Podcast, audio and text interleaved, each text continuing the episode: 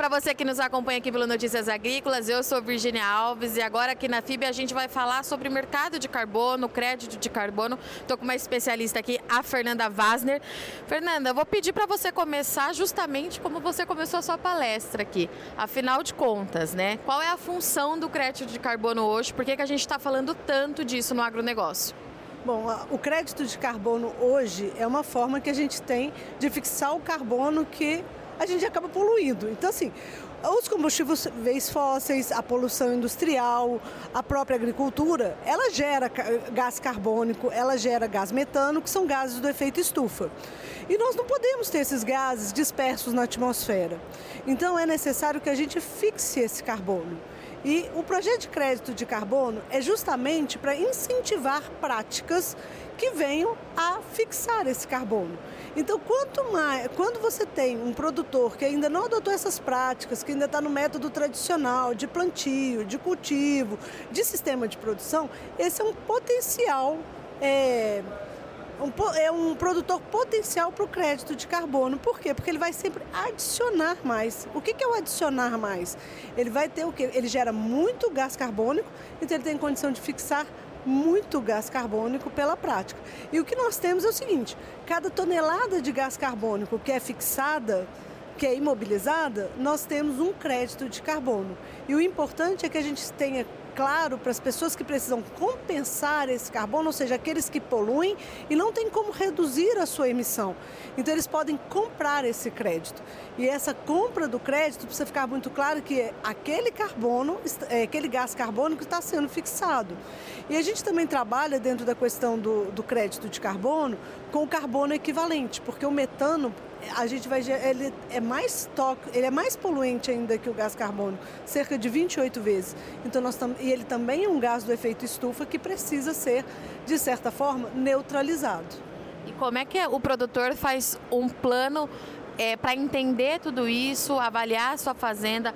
Foi um projeto de crédito, né? Pelo que você falou, como é que ele faz esse projeto dentro da sua propriedade? Bom, a primeira coisa que o produtor precisa ter é, é entender o seguinte: qual que é a área dele, qual que é a localização, ele tem cobertura vegetal, ela está preservada, ela está desmatada, ela está degradada, qual é a área de plantio, qual o sistema de cultivo, é, qual que é o ano que se iniciou essa exploração, quais são as técnicas que ele adota. Se for a pecuária, a gente ainda tem a questão, relacionada à intensidade e também aos ciclos de corte.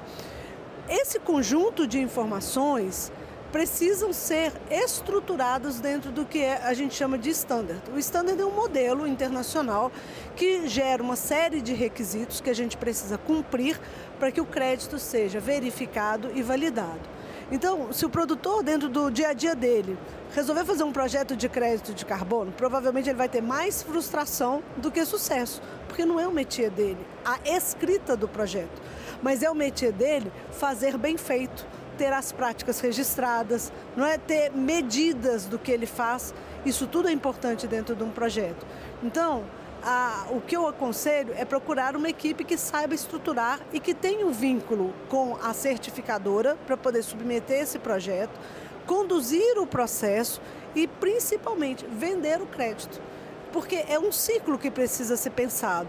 Hoje isso ainda é tudo muito abstrato. Nosso mercado de carbono ele é voluntário, então assim são iniciativas dentro de uma proposta, apesar da gente ter políticas governamentais aí em andamento e altamente bombardeados eh, que nós estamos sendo pela mídia sobre esse mercado.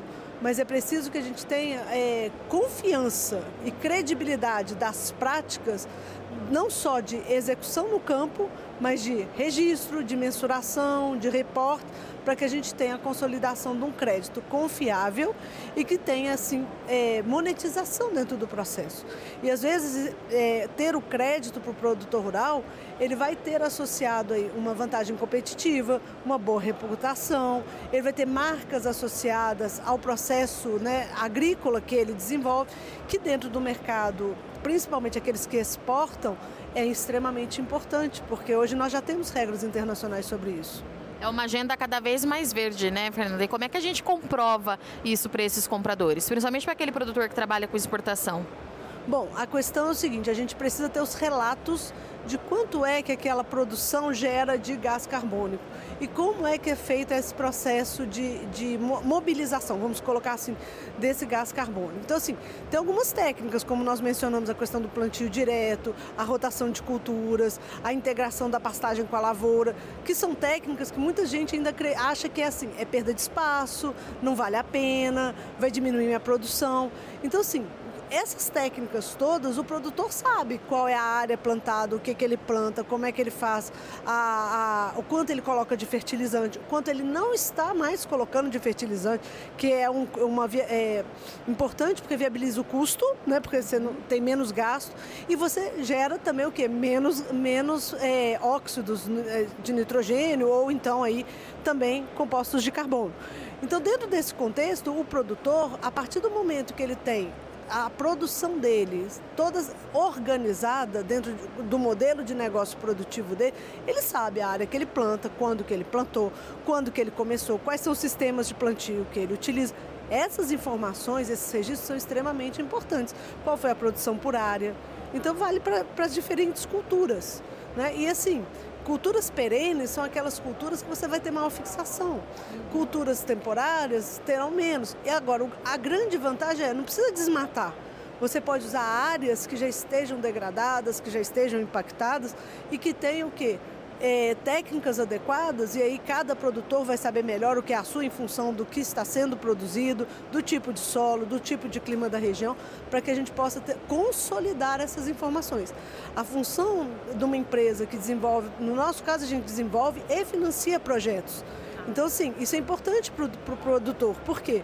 Ele entra com toda a parte, vamos dizer, a experiência que ele tem, a organização que ele já tem, e nós entramos com os requisitos, com o pessoal técnico, com a parte do escritório, com a relação com a certificadora, com o auditor e fazemos essa integração entre a, o desenvolvimento e o financiamento do projeto com o que o produtor tem para nos oferecer. Então, assim, cada projeto é um projeto e a gente precisa ter em mente o seguinte: qual, o que, que vai voltar de de rentabilidade para esse produtor, porque querendo ou não, é um valor financeiro que não é esperado, né? Sim. Não faz parte do métier e pode vir a ser integrado. Quanto é que vale um crédito hoje, Fernanda? O crédito de carbono está valendo entre 5 a 20 dólares americanos. E aí depende, vai, é, o que, que vai dar a diferença nesse crédito? O, o período que você faz a, a, sua cultura, o bioma que você encontra, se você recuperou uma área degradada com essa, com essa produção, tudo isso, o que o produtor precisa pensar é o seguinte: o que, eu faço para o meu crédito valer mais?